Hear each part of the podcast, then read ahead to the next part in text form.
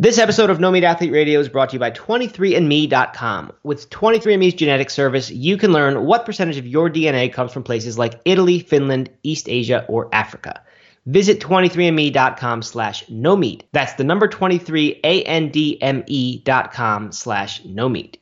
Hi, this is Hope. This is Kareem. Hi, this is Katie from Washington, D.C., and you're listening to No Meat Athlete. Radio.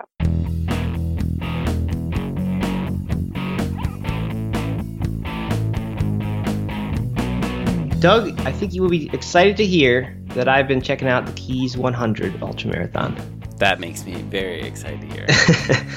yeah, like uh, last- seriously thinking about it? yeah, I would say semi seriously thinking about it. Okay. uh, I've been I've I, I haven't felt this way in a long time. I'm I'm scoping out the website, looking at all the pictures, thinking about the calendar, the temperature, what what it would take to train over the winter, and hmm trying to figure out where the longest runs would be, what the temperature would be like then, and all that. Uh, which is which is more seriously than I've ever thought of, or not ever, but than I've thought of a race in a long time. So I'm quite excited about it, and thankful to the person whose name I don't remember who uh, suggested that I check this one out. Mallory, shout out Mallory. Um, Mal. Yeah, I think uh, that is really, really exciting. We could be training for a race at the same time this winter. I, I know that. I thought about that. It it just sounds sounds wonderful. Oh, I'm just giddy with excitement.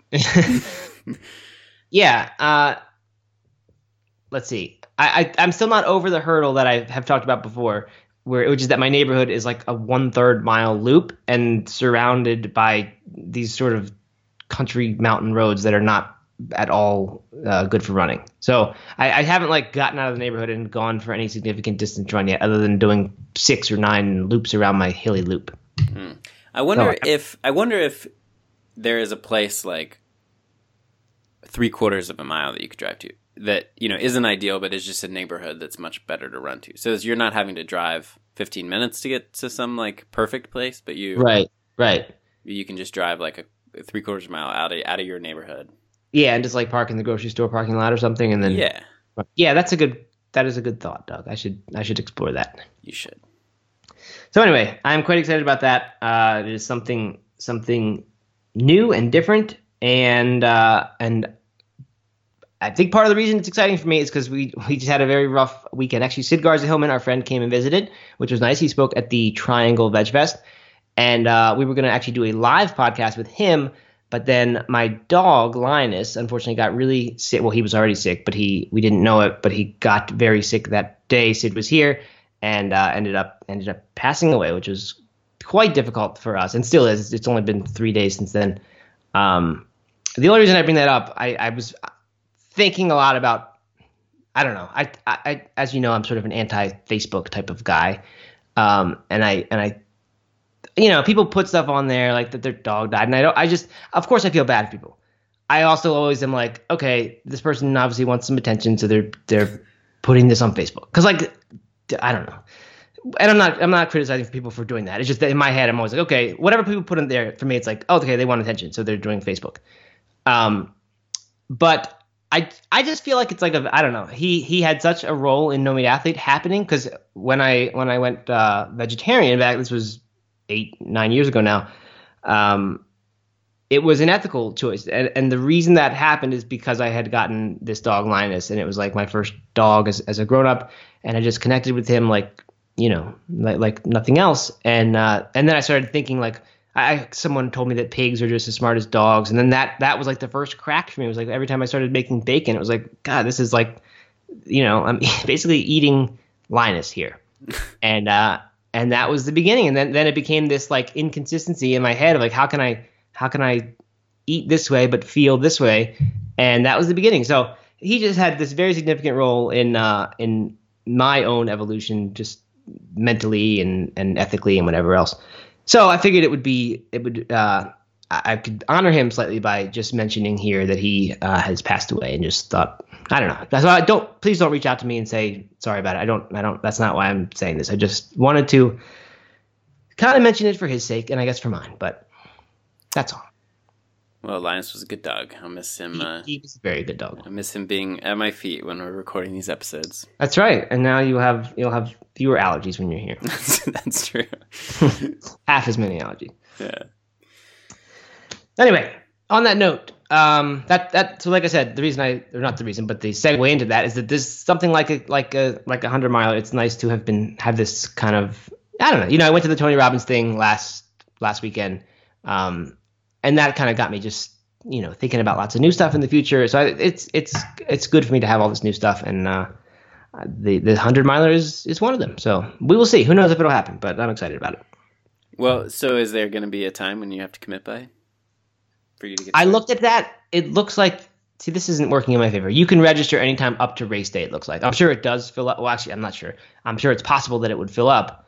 Um, but you can register up until race day. The price goes up every every few months, but like not that much 20 30 dollars a time. So, you know, I don't have to lock it in. There's no pressure to get get that registration in there. Oh, how about how about this? I'm, every week I'm going to ask you about it on, the podcast. Okay, so the quality of the podcast will go down until. Yeah, until you register. Yep. all right, Yeah. we'll see. All right, So, but today anyway- we're talking about ultra, ultra marathons. Yes, which is why I led off with that before we went went down the Linus Road. Um, yeah, we're doing. We are talking about the things we wish we knew before we ran our first ultra. And when we thought about this subject line and title, we thought, is it just about race day? Is it the things we wish we knew, like while we were training, if someone had given us this hint that, like, hey, watch out for this on race day, uh, or is it before you signed up and started training the things you wish you knew? And and it, for us it is the latter. I think that's where many more of the uh, insightful things are. So i'm looking forward to this one. This seems like a fun episode and uh, we in, in this case we did actually listen to each other's answers again here each other's uh, ideas before we did this planning and uh, and i was i was surprised Doug, that yours very closely matched mine so i mean we've got some different ones of course but um, that that gave me some confidence that we have some some universal truths we've arrived at. Yeah, I think so. I think that I think that if we were asking most ultra runners for a list like this, there would be you know some variation, of course, but but some of these are definitely going to be on everybody's list. So uh, that makes me feel good. Right. All right. Good. Should we do it? Let's do it. Why don't you, Okay. why don't you kick us off? I will kick us off. Um, so my the number one thing I wish I would have known before I got into it. I wish I would have known this when I started running, so that I could have planned for ultras to be in my life earlier than I did. Uh, is that you don't need to do nearly the race distance in the training. I think most people who who come to ultra marathons come to it from a background of having done at least one marathon, uh, not all, but some. And with a marathon, you basically think of doing I don't know. You think of like it feels like it's like you're doing 85% of the distance in your training, and then it's just that little extra that you save for race day uh, for a couple reasons. But you get up to 20, 22 miles, and you're you're essentially doing a marathon, and then it's just doing it on race day. With ultras, it's so different than that, and the hundred is such a good example because it I think it, this this gap between your training distance and your and your actual race distance gets greater as the race distance increases. So with a hundred, I didn't run more than uh, I think I ran a fifty.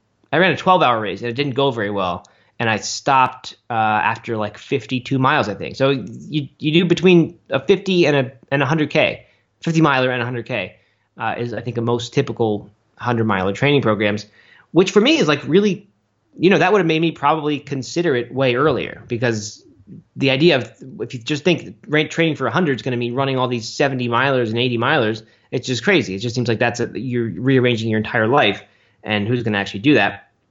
Uh, but with ultras, you don't, you know, you don't need to do that. At 50ks, I don't know. What do you think, Doug? For 50k, how how much mileage do you need to do? And like I said, this this gap gets more extreme as the race distance gets longer. But uh, I don't know, 20, maybe do a marathon in your 50k training. Yeah, I mean, I think that most people should should try to run a marathon. Um, but if you've never, especially if you've never run a marathon, but if you run a bunch of them in the past, uh, then you know 24, 25 miles is really about as Mhm. far as you need to go. Right. And then for a 50 miler, typical is to do a 50K. Uh, right, 50K, which 30 is miles. 31. So that's miles, yeah. gigantic gap that has somehow become created. And actually, I know some people who have just done 50 milers uh, with their longest run being like, I don't know, back to back 20 milers on a Saturday Mhm. and Sunday. So you can do it with even doing less than a 30 mile run um, if, if you're willing to do back to back stuff. Yeah, but then you have to run 20 miles two days in a row. Who wants Which to is- do that? Uh, Certainly not me. That is the last thing I could do. Um, yeah, no, I mean, what I tend to do with training for an ultra is is run the race, the like standard race that's less than that. Mhm. So for 50k, I'll do a marathon. For a 50 miler, I'll do a 50k. For Yeah. a 100k, maybe do a 50 miler. Um, although I didn't do that this year. I didn't go up to a hundred, a 50 miler from a Do hundred. people do that? Because that that would be sort of an exception, right? That's like a Right, that's pretty close. pretty close to the race distance. Yeah, I mean, I mean, people definitely do do do that. Yeah, but Mhm. but I don't think you need to. I mean, I think uh, even a 50k or a couple of really long, you know, eight hour days in the in the mountains, that kind of thing will uh, will be playing for you. Yeah. Good. All right. Well, I'm gonna go. I'm gonna go again, Doug, and give another because this is a sort of corresponding in its uh, in that it would have made me get into it earlier, and that is that running trails is really not a big hurdle. So for me, I had this story in my head as I was trying to train to qualify for Boston, and I was running all these road marathons, and really had never done any trail running. I had thought I, I knew I kind of wanted to get into ultras. It seemed exciting, uh, but I always said, ah, but then I got to run trails, and I just thought that was this its own process that was going to take a year of learning how to do before I could really consider training for an ultra. Uh, but I went for my first trail run, found a group of people to do it with, which we highly recommend doing. Um, it just makes the whole thing more approachable and easier and less scary. And after my first one, I loved trail running. It was awesome, and I was like, well, that's that's not a hurdle at all. Like, yeah, you got to pick your feet up a little bit more, and you need maybe to get some different gear and kind of learn a few different techniques of, you know, just getting used to crossing a river and being okay with your shoes getting wet. But like, it's kind of the same thing. I mean, there's, there's not that much different. It certainly, if you get into it, you can find many distinctions that you could make to get better at trail running. But like, it doesn't need to be a major hurdle. It's just it's just something you start doing, and then after I don't know five runs on trails, you you're a trail runner. After one run on trail, you can be a trail runner.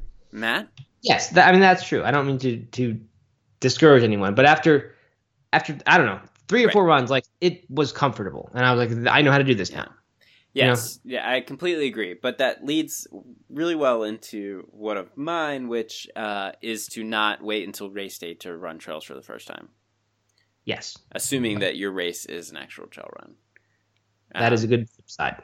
um, because it will be different and will be uh, slower. And so I think that a lot of people, if they don't have any or much experience on the trail, then they just kind of assume that they can treat it like a marathon, but it will be a little different. So, um, you know, so I would say it's not a big deal to run trails. It's definitely not a big deal to run trails, but uh, definitely go out and, and, and give it a shot. You know, give it, do some of your long training runs on, on, on dirt instead of the pavement, um, so that you Yes. can get used to that.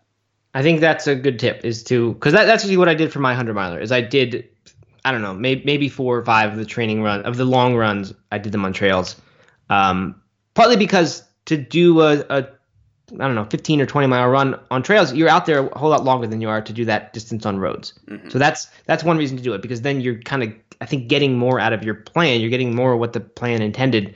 Uh, assuming it's most most plans are written, I think, for a trail marathon with a trail ultra marathon in mind.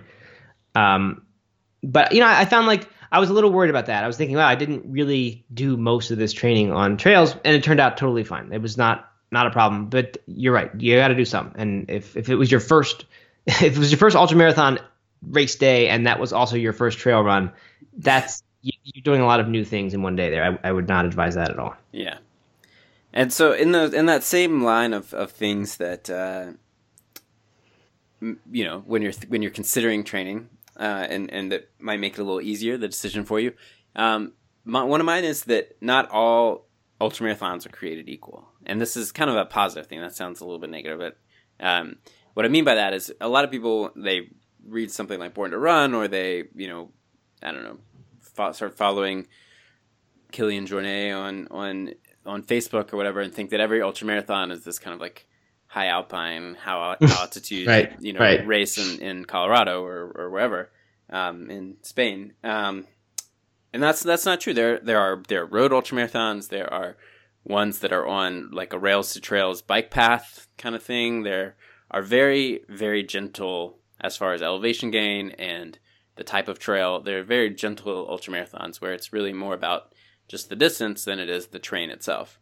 Uh, and those are a great place to start. And then you don't, if you don't have access to many trails or something like that, and you you can't go on these big tough training runs, then um, then that's a good place for you to get a feel for the distance uh, while not really having to worry about the terrain.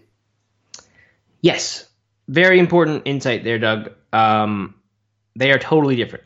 So, I've I've done a hundred miler, but I feel like I I have not done anything close to like I don't know. Not not that I've considered that I had mastered the hundred mile distance, but like I basically did a different sport than someone who goes out and does Western States. It just, it just, I mean, it's, you can't compare it. It's just totally different. Mine was in Ohio, and, and I thought it was kind of surprisingly hilly and lots of hiking up hills. But if you look at the elevation profiles and the differences in, in those, I mean, it is insane. And, and, Leadville and, and the altitude, like, there's just so many different challenges that you can work into an ultramarathon if that is the goal. And, uh, and, you know, I, no, you can't match it because there's always, there's always more, and there's always some crazy guy who's trying to do back to back Badwaters pushing a stroller or something. yeah, exactly. Yep. So There's always that guy. yes. Yeah. Um, Speaking of uh, crazy things, the total side note, but this just blows my mind. Um, Michael Wardian, a friend of No Meat Athlete and Right. a vegetarian, Former vegetarian slash podcast. vegan. Yes. Um, I think he's mostly vegan. Um, he ran Leadville this year, finished it in 22 hours or something like that, 20 hours, something like that. Um, drove three hours away immediately after finishing the finish line, and within six hours of finishing Leadville, ran the Pikes Peak Marathon, which is another another Right. like high altitude Right. marathon that has like 8,000 feet of climbing or something like that. Okay, do pe- and I'm not trying to criticize Mike Wardian. He he's a friend of the, the show, been on here before. Uh, I'm I'm more just questioning the the minds the mentality. Do people do this stuff because they are looking for a record that they can own, and they want to be the only person who's ever done this, or the first person who's ever done this, and then and that's how you get a stroller at Badwater and all that stuff going on, or, is, or do they just really want to do something and push themselves and challenge themselves?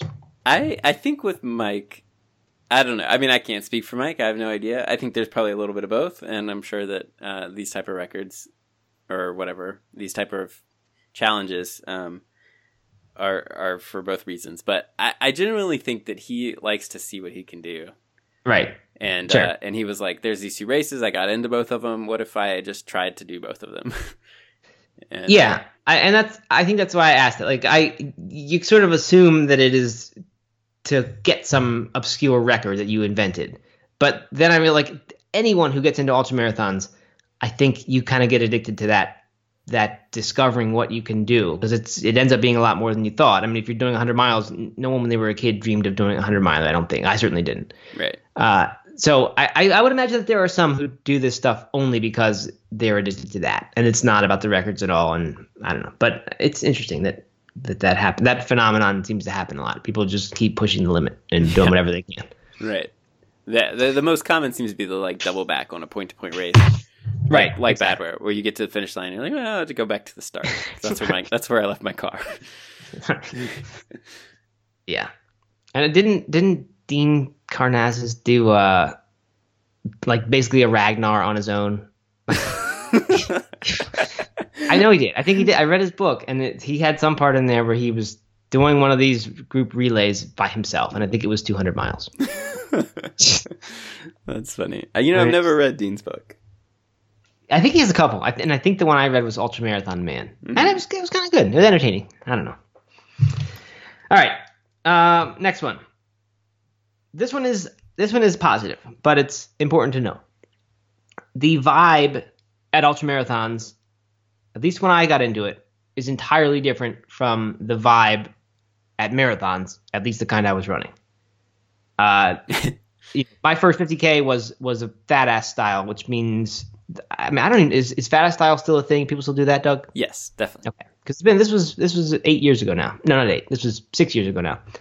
Um, where th- there's no entry fee. At least for this, there was no entry fee. Maybe there was an optional donation of ten or fifteen dollars. No, it was you're supposed to bring some water jugs and maybe some kind of food that they would put at the at these quote unquote aid stations that were unmanned.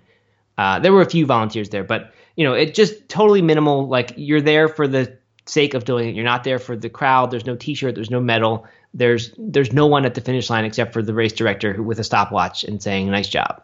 So, it's in, and that's entirely different from the rock and roll marathon scene that I was thought was cool. Like I loved that kind of marathoning where it's a big city and you get the music every mile and there's crowds and big finish line to do. I mean, it's just it's just completely different. And I think it's good to know that that's what you're getting because if you if you think your first ultra marathon, and, and, I mean maybe there are a few ultras that that have some of that, uh, but really not many. I mean it's it's still an obscure kind of sport, so it's very different. But I think that's kind of a net positive. Like the I don't know. The marathon thing had its place for me. That that big city fun thing, and, and of course there are trail marathons and smaller marathons that aren't that big a deal, uh, as far as the crowd and all that. But uh, the people in ultra running are just really, really good people. I, am sure you've noticed that, Doug. They're just, I don't know, they're just in it. They're they. Everyone has this thing in common, which is that for for whatever reason, they're they're running from something, uh, and they and they appreciate that about each other. And like when you pass someone on the trail there's almost never any sort of you know bad vibes. It's just the the person who's being passed says nice job keep it up. The person who's passing says nice job keep it up. I mean it just it just feels really good. And it's about finishing not time so much obviously there are people who who you know make themselves exceptions to this because they're so good at it or they find a time that really matters to them but it's so much about if you finish then you you basically won and I don't know, it's just it's different and really cool and totally worth experiencing if you haven't. Yeah, I uh, I think that that is very accurate. Um, you know, I think that, of course there are big ultramarathons with uh, more crowd support and stuff like that. And yeah, I'm kind of surprised you chose a fat ass as your first 50k. Why? Just because I was coming from the. Yeah, I don't know. It just seems like uh, less exciting for you. Yeah. yeah, I know. It was I don't know. It was just out of convenience. That's the it was the one that like the group I was running that I got into trail running with. It was what they they all did. It was one that was really close to where we lived, mm-hmm. and just you know did it for the sake of doing it, and uh, it was good. Cold. yeah, got but, lost. But there's often no big. It's not a big spectacle. You're kind of just out there, and you finish when you finish, and people you know, give you some hugs. There's usually no medals or anything like that. Although increasingly there are medals. Yeah, right. As the sport gets more popular, certainly there there's more of that. But I, I remember so clearly my first 50k. There was a uh, out and back section, and mm-hmm. towards the end, I guess it was my first 50 miler that this happened. But out and back section towards the end, and um, every single person you passed gave you a high five. Like it was uh-huh. like like great job, you know, and you were ahead of them or behind them, you know, whatever, depending on where you were on the outback section. But every person, every runner was congratulating the other person because we were all just about finished. Right. It's almost like the the runners are making up for the fact that there's no crowd there. So, right? yeah, yeah. The participants are now the, the crowd and the support, which is really cool. That that makes that adds something special. Definitely. All right, I'm gonna go. I've got a flip side to that. Uh, that I will that I'll go with one that is that is less positive. Um, and this is one I wrote a blog post about this like a couple months after I got into, I don't know, after I got into this trail running and ultra running thing. And some of the, my friends who I was running with got upset uh, that that I did this, and they thought it was sort of like uh, I don't know, I, I, don't know if it was selling them out or whatever phrase they used. Uh, I wrote a blog post saying something about how ultra running has made me a worse runner. Mm. And and I, I tried very carefully. I don't blame them for thinking this because obviously it was my fault for for not uh, doing a better job of of you know being clear. Uh, I try to say like I have a lot of respect for these people and what they do, and like it's not doesn't have to be about this. It's just that my particular way of embracing this different vibe, uh, where there is no speed work necessarily required, uh, because like I said, it's about finishing, not about time. So I would say the majority of people running ultras aren't running it for a time, and therefore it's all about like a success in a long run. And this is not a universal statement. Certainly there are exceptions, but the except for me, I interpret it as success in a long run meant you finished that long run. Did time really out the window, um, and race day was kind of the same thing. And so because of that, it's sort of easy to like.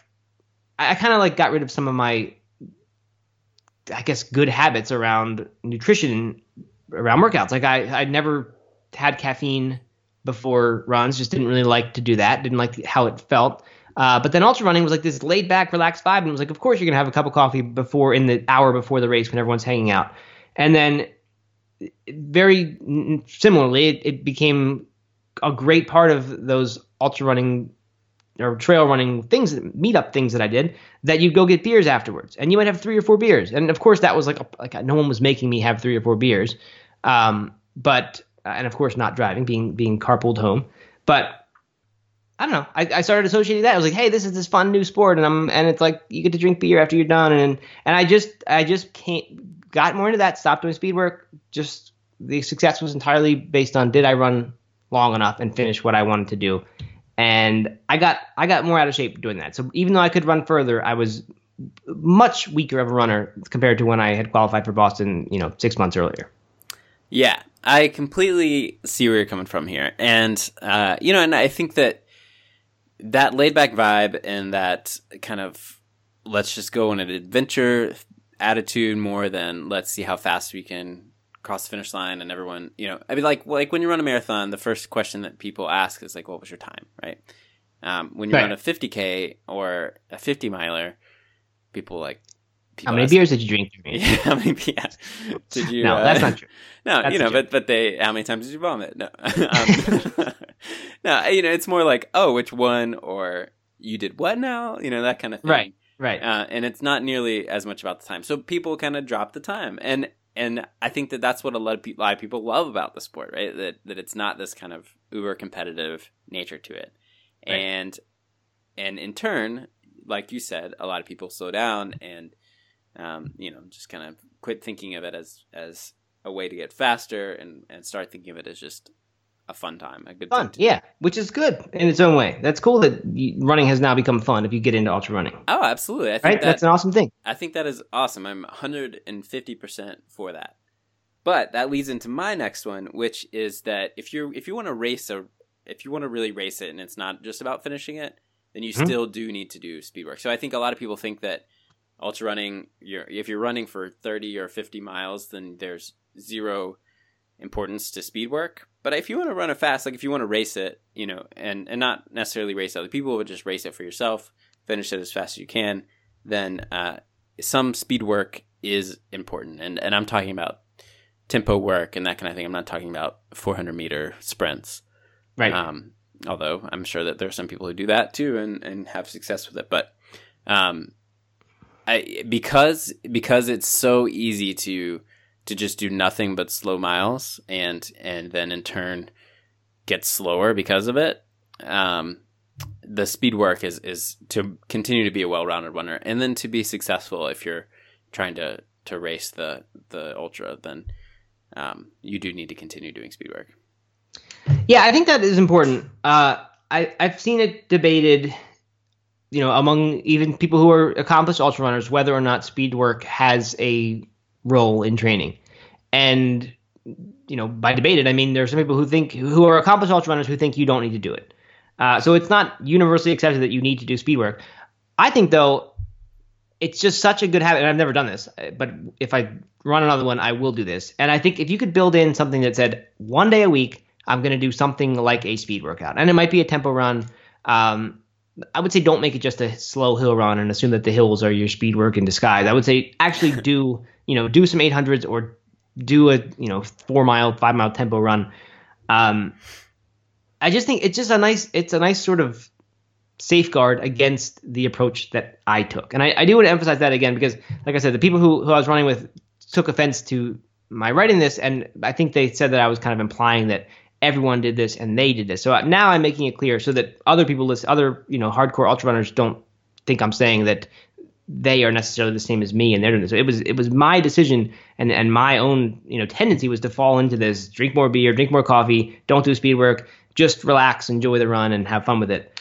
Um, what I will do next time is make sure I build in a day that is a speed work day every week, and that I think you know it, it'll just it'll just combat the the tendency I think of of all these slow miles to make you know to lose fitness. You right, you gain some, you gain something for sure. You gain endurance and you gain uh, mental strength, but you certainly lose this this anaerobic capacity, and or sorry, this yeah anaerobic capacity.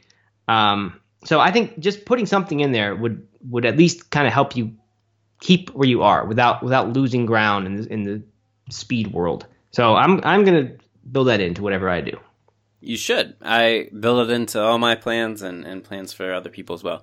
Because I, I do think that there's a big benefit to it. And I also, I mean, just from a general runner's perspective, you shouldn't be running the exact same type of workout or run every time you run, right? I mean, you shouldn't be running slow miles all the time if you want to uh, continue firing on all cylinders and if you want to prevent some injuries and that kind of thing. So, right. Uh, you know, I think it's good to mix it up in general. And so I think that the more you're running, because that leads into my next one, um, you are going to be increasing your mileage most likely, and there will be a lot of slow miles. The more of those slow miles that you do, uh, the more benefit you'll see from from some sort of speed activity per week.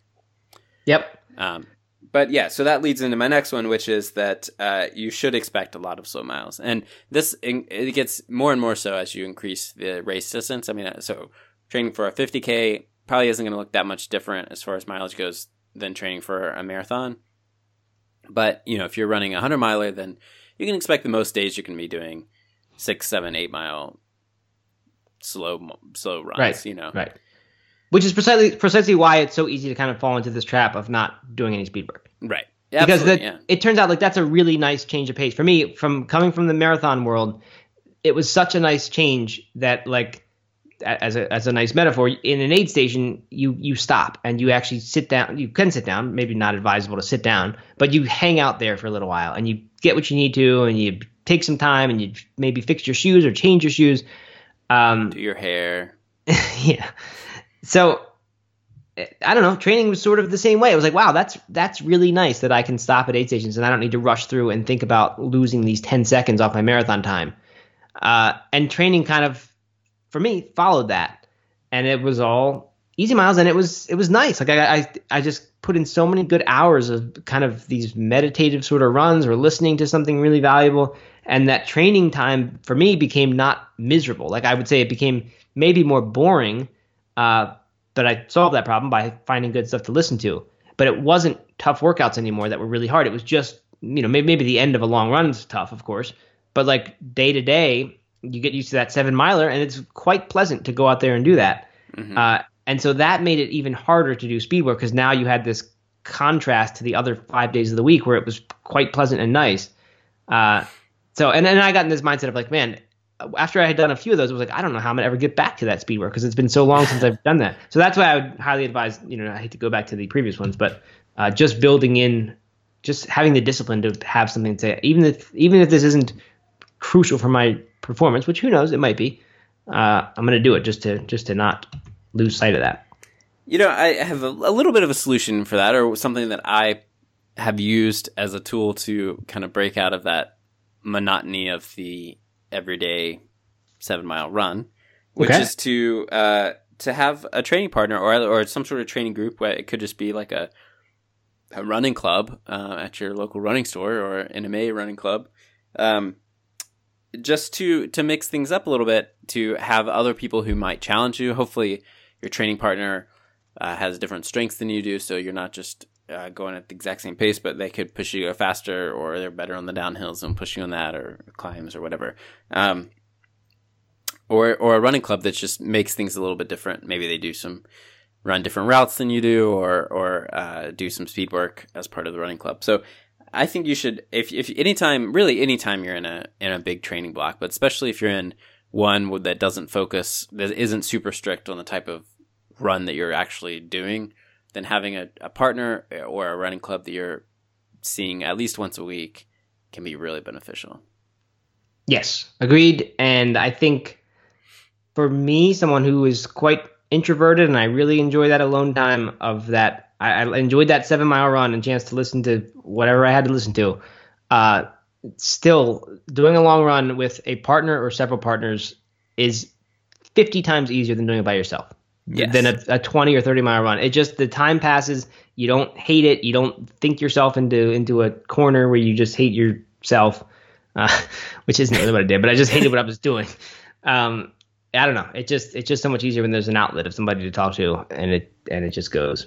So I highly agree there, Doug. and especially if it's your first time getting into ultras and trail running, you just learn so many kind of tips and tricks of the trade. Um, Yeah, just by watching people and seeing what they do and how they handle stuff. yeah, and that actually would be a nice example for my next one, which is uh, I, I actually got this advice and I and I should have listened to it, but I got it from from training partners, and uh, that was that on race day you should walk every single hill you encounter, no matter how small it is. And if you get to the point where you're sure you're going to finish the race and it's fine, then go ahead and run those hills.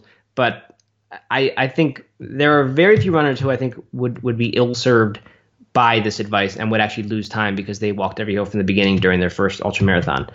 Uh, I don't know. It's just a nice insurance policy against overdoing because it is so easy to overdo it. And uh, some other advice I got from a friend was that was that ultra running isn't that different from marathon running, but one difference is if you go out too fast and you crash when you're halfway done the race, it's 50 times worse than if you did it during a marathon because you've got an extra 20 miles that you need to do. and it's just terrible.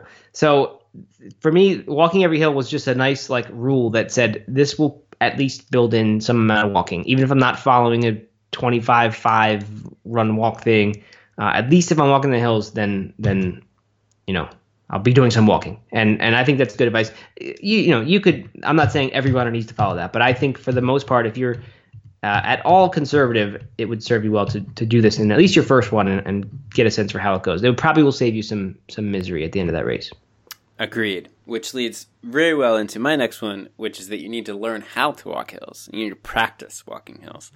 Um, and what I mean by that is is that a lot of I see this all the time where a runner will be running and they hit a hill and then they get, I mean they get just like to this stroll, you know, it's like laid back strut kind of thing going up the hill. And it's just it's I mean it's probably not very efficient and it's certainly way slower than you need to go to maintain that easy effort that you're going after by walking Right. the hill. Um, but if you're if you become efficient at walking up hills and efficient at hiking, um, then you can make up a lot of ground on or save a lot of, save yourself a lot of time and uh, and but still keep that heart rate really low and still you know keep that breathing easy that uh, is really the whole point is so you're not using all this extra energy um, Yep. so I, you know, I practice. I practice hiking hills um, ahead of a, a race because I think that it's a good. It's just as important. You know, if I know I'm going to do it, it's just as important as uh, as practicing the run. Yeah, I think that's I think that's great advice. Uh, it, there there's a lot of time spent hiking up hills in I would say most ultra marathons, even for the good runners. And if you can be someone who does that hiking, I don't know, 25% faster than than everybody else or than most others, while expending the same amount of energy, which I think is quite possible if you've learned how to do it. Because the problem for most people probably is that you've trained your you know your running muscles for running up hills, but you just haven't trained the walking muscles. Um, there might be kind of an aerobic component to that too. I don't really know, but uh, you're right. If you just train it, it's it's a good thing. The way I did this was pushing a stroller up some really steep hills, and that that worked quite well for me. But I think, uh, you know, j- even just hiking hills and, and kind of making just being conscious about it, like you said, and not just going into this stroll and treating it as rest time, uh, is probably the way to get better at it. Yeah. So I have another one on hills, but uh, before we get into that, I think we should pause for a second to thank our sponsor for this week. This episode of No Meat Athlete Radio is brought to you by 23andMe.com. 23andMe.com is a genetic service that can help you discover where your DNA comes from around the world. You can learn what percentage of your DNA comes from places like Italy, Finland, East Asia, and Africa. With your 23andMe reports, you can discover your connection to the world in a whole new way by traveling to the places that reflect your DNA.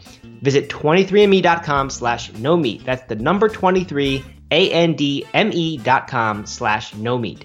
What will be your DNA destination? And Matt, you actually have a firsthand experience with this, right? I do have a first and second hand experience, Doug. I have a kit myself that uh, I am really looking forward to to actually doing and sending back. And my dad, who podcast listeners know of, um, as I mentioned before, is really into this genetic stuff. And uh, he actually discovered that his his genotype is such that supplemental vitamin E uh, promotes inflammation, which in his body, which is I you know that sort of thing I think is really cool about the health side of it. So that's their health service. Uh, 23andme.com slash no meat is where to go to check it out. So, speaking of hills, I think that an area that people tend to neglect or, or assume is going to be just a, the easy part where they rest and it's all great is the downhill, right? So we focus Mhm. a lot on uphills during training, but we don't really focus tend to focus too much on downhills. And if you're running, you know, a, a race that has quite a bit of elevation change, so a lot of downhill as well, it can be just as hard on the legs and, and the quads and everything as as going uphill. And so it might not be as restful as you think. It might be, you know, easier on the heart rate or something like that, but uh, not so much on the legs. So I wish that someone had told me, and what I tell other runners is to practice the downhills. Have downhill days where you're going really hard on the downhill and very easy on the uphill instead of the Mm-hmm. standard, which is reverse. Um, because if you can if you can be an efficient downhill runner or an effective downhill runner, um, and and train your legs to withstand that type of pounding, then uh, then you'll be better off late in the race when your legs are are shot and they don't want to go downhill anymore. Yeah, I think that's a that's a great point, and it's something that I've never done. I don't think I was ever quite, uh, I don't know, quite serious enough about my performance in ultras, like other than like just finish, to to do that and work in some of these workouts that you're talking about. But I think that's a really great piece of advice because uh, there there is a tremendous opportunity, I think, to just like on the uphills, if you can be someone who who hikes up those hills very quickly, there's another opportunity to run way faster by being someone who can really bomb down the hills fast. And that, aside from just being in shape to do that, because as you mentioned, it is very hard on your legs. Um, there's also some kind of skill and finesse as a as a trail runner to be able to do that, because that could be quite dangerous. It'd be easy to fall if you were really flying down hills, because because some hills are really steep. Uh, but but you know if you were effective at that and you could do it safely and, and without too much risk of falling, and without killing your legs because you've trained them, then you know that that's an opportunity to make up a, or gain a ton of time. Um, what I will say, Doug, is, is I though I never trained that, um, I did eventually learn, thanks to making mistakes, that you have to actually kind of be careful on those downhills because I've had I think in my 12 hour race in training for my hundred, I it was a, it was a three mile loop, you know, because you've done this course as well. Uh, it's a three mile loop, and you just do it over and over. And there's a nice downhill section, and the first I don't know, 10 loops, I was thinking, man, this downhill section, everyone else is going slow. This is my chance. I can I can do this without falling and I'm just going to fly down this hill. And that turned out to uh, be somewhat detrimental to to the the next 8 loops or however many there were because I think I really did just blow out my quads trying to catch myself on that downhill. Uh, so I learned although it feels like you can go really fast down the hills, you might not want to do that. If, however, you've trained it like you're suggesting, Doug, then then maybe you can. Right. I mean, I, you know, I've I've seen plenty of times um, someone who had a very good race, but late in the race has just totally blown out their quads, and they can't even run downhill. Like they're like just walking the downhills. They'd much rather be Right. hiking it up or or running a flat or something like that because their just legs can't withstand any more downhill because they were going too hard or they didn't train for it or whatever. Yeah. Um, you know, so to avoid that, you got to train for those downs, Yeah, just like I have for the the my memories of pain in ultra marathons are typically when I'm running downhill at the end of a race. Mm. Like that's that's where it is most painful. And I remember I think in the Vermont 50 miler where I was just dreading downhills. I just I uphill was fine because I could hike and feel good, and flat was okay too. But but by the end, running downhills was just killing my knees and ankles and everything else because my quads had, you know no longer were absorbing it because they were shot. hmm I have a I have a coaching client who uh, was in I don't know, like Aspen or or some one of the big ski mountains during the summer, and uh, they opened the trail lifts so you can like go up and see the view and hike down or whatever. Um, and he would take laps and run just down the hill, and that was training for Mm. For a race. Yeah, that's great. All right, moving on. Um, so I found, and I think this this would have been reason for me to get into it sooner. This is a benefit, but it's also something to be aware of. You will be forced to learn a whole lot more about hydration, electrolytes, nutrition, your body temperature, and the type of gear that works. Like it just all the stuff kind of goes to a new level. Um, it kind of because I mentioned it's not. I don't think it's that physically different. You know, running a 50 miler from running a marathon. In fact, it's it's physically in some ways physically easier because you're just not running at the same level of intensity. It's about training your body and your mind to kind of just endure and sustain that distance. Uh, but to do that, you kind of have to really dial in the hydration and nutrition stuff. Uh, and I found that my my body temperature became an issue. I, I, was overheating on any kind of hot day. Once I got over marathon or 50k distance, I would I'd start to deal with heat stuff, and I had never considered that that was a problem. In fact, I always thought that I liked running in the heat. So there's just so many little things that you are forced to learn about if you want to do it effectively. And I would say this is probably mostly true beyond 50k distance when it kind of really does become a different sport and so much more mental. Um, but that was that was a tremendous benefit to me. Like, I feel like I learned a whole lot about running and myself as a runner as a result of of really just doing that first 50 and then especially the 100. But I don't know. I just learned and and like actually knew the numbers for once and figured out how many ounces of water I should be drinking per half hour. When before that it was just you know I just drank when I was thirsty and or when I wasn't thirsty even. But I just kind of dialed all that in and uh, I found that to be a really nice a nice benefit. I felt like I was just much more confident in talking about running and um, and knowing that I was kind of doing this responsibly. So I I actually enjoyed that component of it.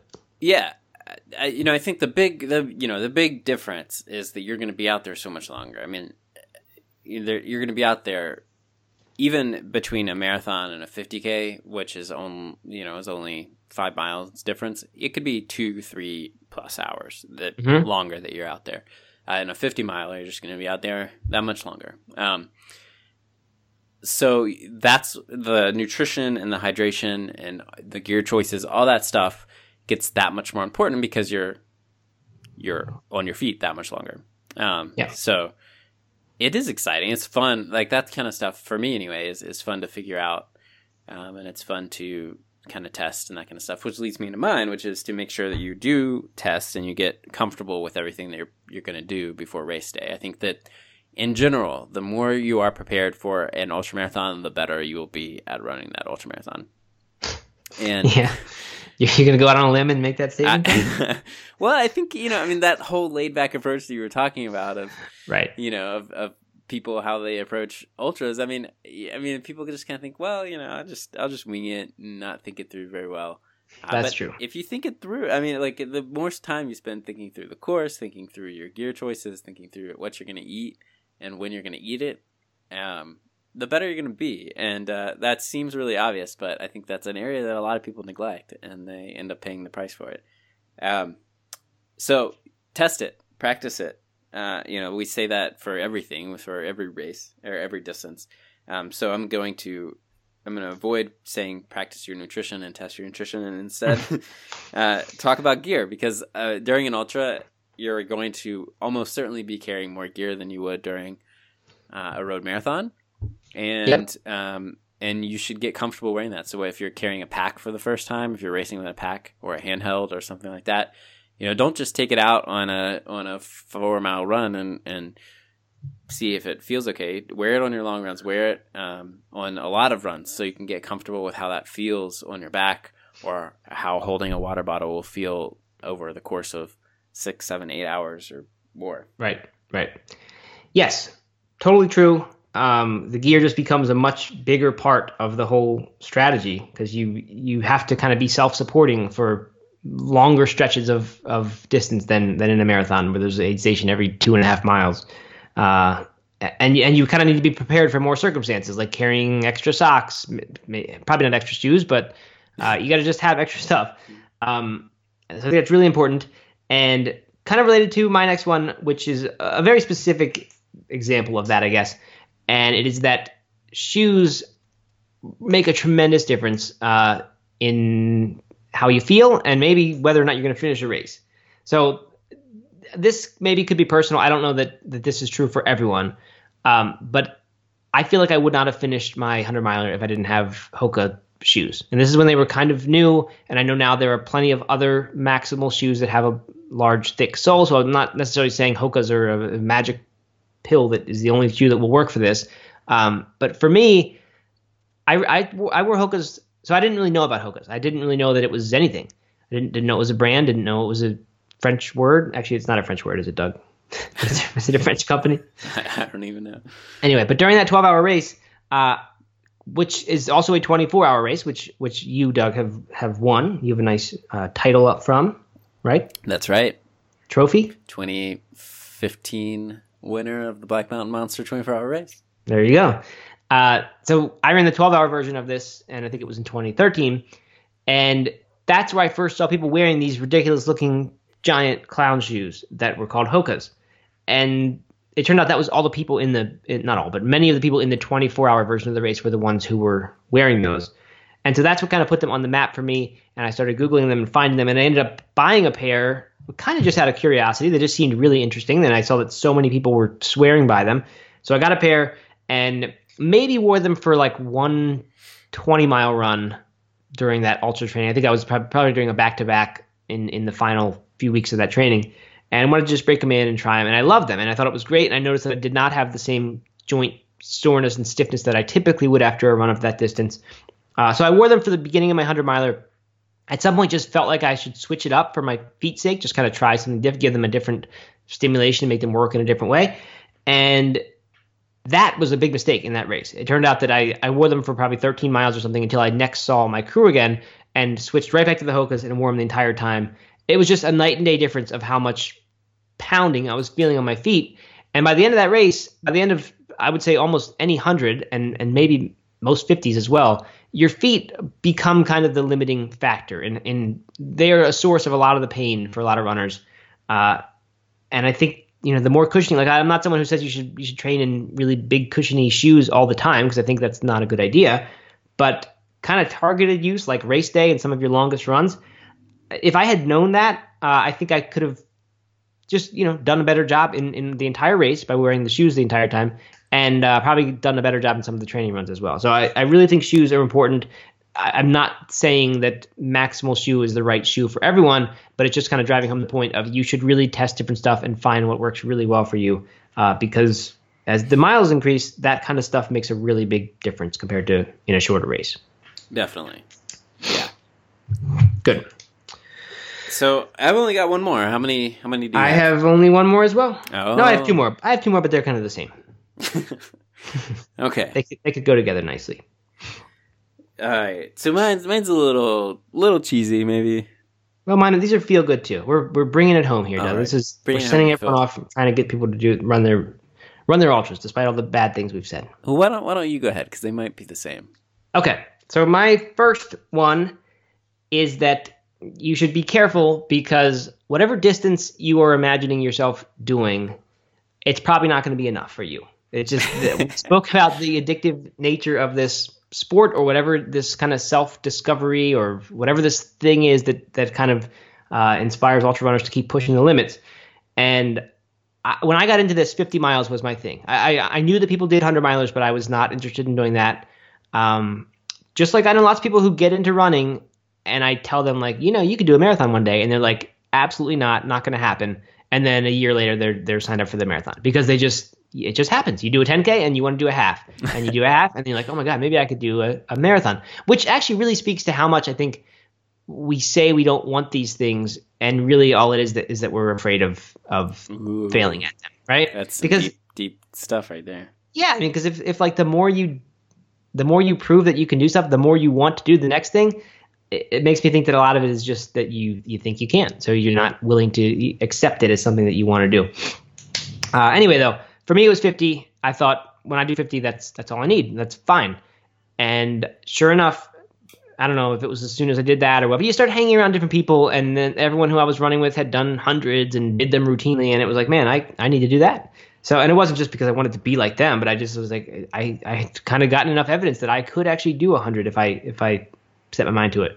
So that is my warning. If you think you're just getting into a 50k to do a 50k, uh, you should be, be prepared to to become a 50 miler after that, and then a 100 miler. just I think it might happen. Yeah, I think you're right about that. Okay.